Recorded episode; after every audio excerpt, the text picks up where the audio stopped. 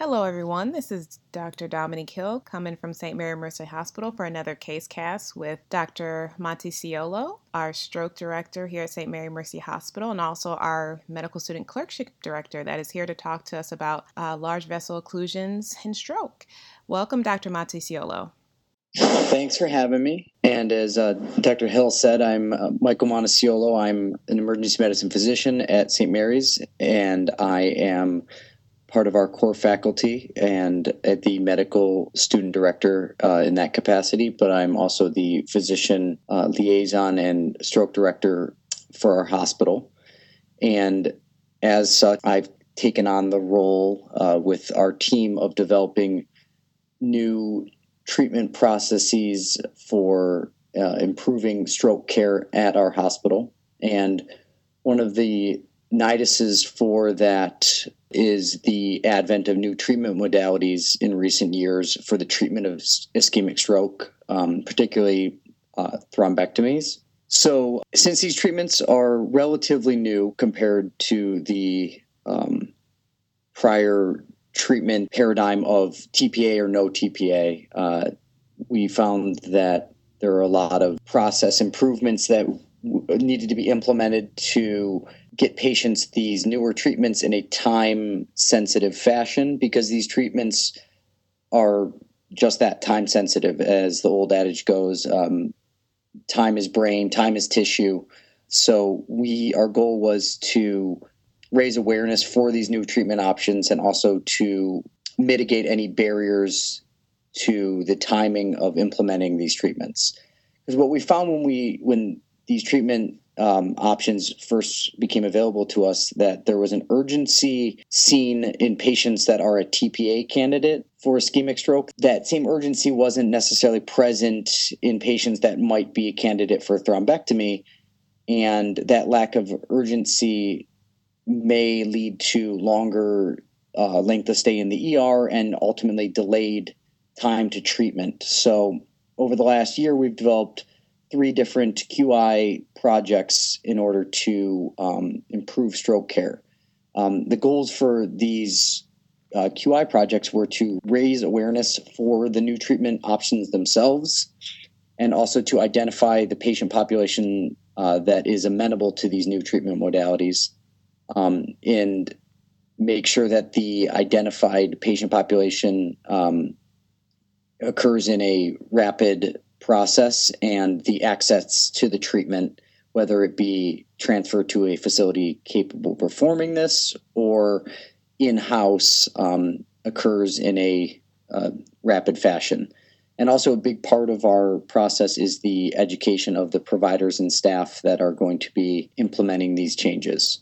So, we kind of, when we initially decided how to first broach the subject, we thought it best to identify the a few factors that were the rate limiting steps and the barriers to the identification and treatment of of these potential patient uh, populations and then ultimately implement a new treatment algorithm to help keep the uh, the process streamlined and consistent throughout uh, from ED visit to ED visit. So some of the factors that we saw were leading to kind of uh, longer longer length of stay and longer treatment times were the actual r- rapidity of the assessment of the patient. So we'll get into that when I talk about the algorithm, but uh, making sure these patients undergo a rapid neurological assessment, also involving consultants for our hospital. It's the Michigan Stroke Network, which is a statewide neurology based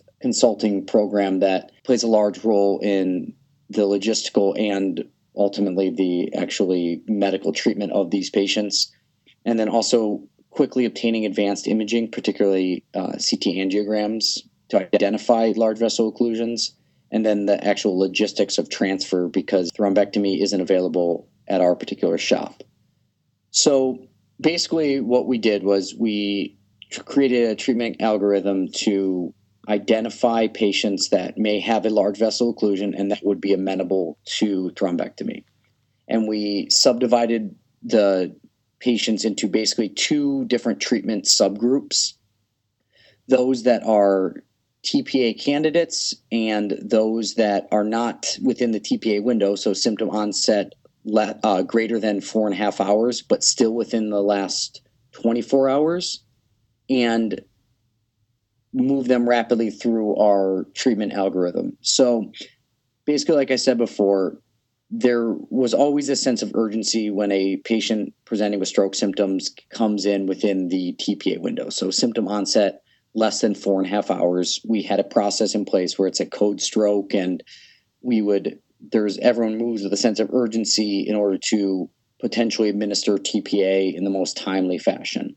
But these patients that have um, potential large vessel occlusion could be amenable um, for thrombectomy if their symptoms are present within the last 24 hours.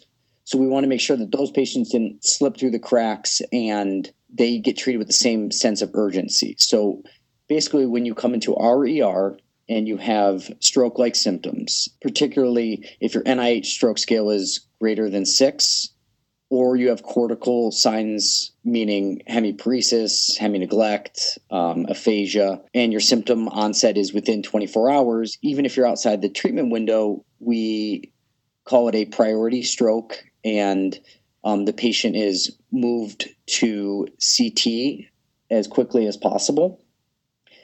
And from there, any patient with that fits that category of the NIH greater than six or cortical signs um, gets not only a dry CT, so a non contrast CT head, but they also get a CT angiogram of the neck and head. And the goal of that is to identify a potential large vessel occlusion. And also, I should kind of touch on that concurrently while this is happening. Um, our goal is to involve our consultants early on in the process. And so we, we page Michigan Stroke Network while this is going on so that there's no delay in getting them involved once we do I if and when we do identify a large vessel occlusion. So to kind of back up, if patient is in the TPA window, symptom onset is less than four and a half hours, and they have stroke symptoms, we bring them to the CAT scan. The same process goes rings true if they are within 24 hours and they have cortical signs or stroke scale uh, greater than or equal to six. And from there, if they're a TPA candidate and the there was no bleed on the dry scan, they get TPA because getting TPA does not preclude you from being a candidate for thrombectomy. So that's that, and then they're transferred out for possible thrombectomy. Now, if they're not a TPA candidate, it's relatively the same process. They get brought back for the CT and CA. They aren't a candidate for TPA, so that's kind of taken off the table. But then, if there is an identified large vessel occlusion, in concert with Michigan Stroke Network, we plan for them to be tra- transferred in a expeditious manner to one of our local um, tertiary care centers that is able to perform the thrombectomy. So, a big part of this process was getting everyone on board, like prioritizing these patients that have symptoms less that have been ongoing for less than 24 hours and these are major stroke symptoms so we've educated the nursing and ancillary staff as well as the residents and the staff and really tried to hammer home that the that time is brain and identifying these patients um, is super important. And um, we've noticed sig- significant decrease in our length of stay and like ultimately door to treatment times by getting them the advanced imaging as quickly as possible and really prioritizing these patients much in the same way as we would the TPA cases. And we haven't found any issues as of yet where even the patients that are TPA candidates, um, you know, we get the CTA imaging while we're preparing to give TPA so that um, there's no delay in administering the TPA, and they still get to the ultimate, uh, more arguably more definitive treatment of thrombectomy as quickly as possible. So, after implementing all of these, kind of basically creating a new priority system for these patients with stroke symptoms less than 24 hours, uh, emphasis on rapidly obtaining advanced imaging and also rapidly involving our consultants, we've noticed very significant um, decrease in times for both like door in, door out, as well as door to treatment times and door to CTA times, all of these measures that we've been measuring.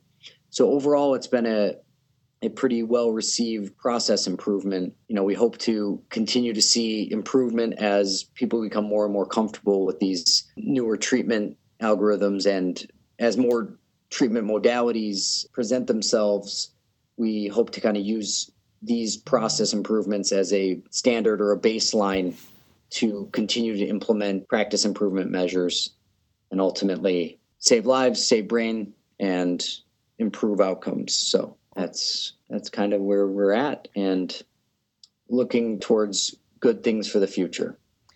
Well, Dr. Monticciolo, this is all great information. You've gone over our protocol here and uh, QI projects that you're doing. All sounds like you're a very busy person. yeah, all amidst, uh, uh, there's always a lot going on. So I really appreciate you taking the time to have me and um, look forward to be back on again soon. Thank you very much, Dr. Monticciolo, and thanks for tuning in this week on another episode of CaseCast. Bye bye.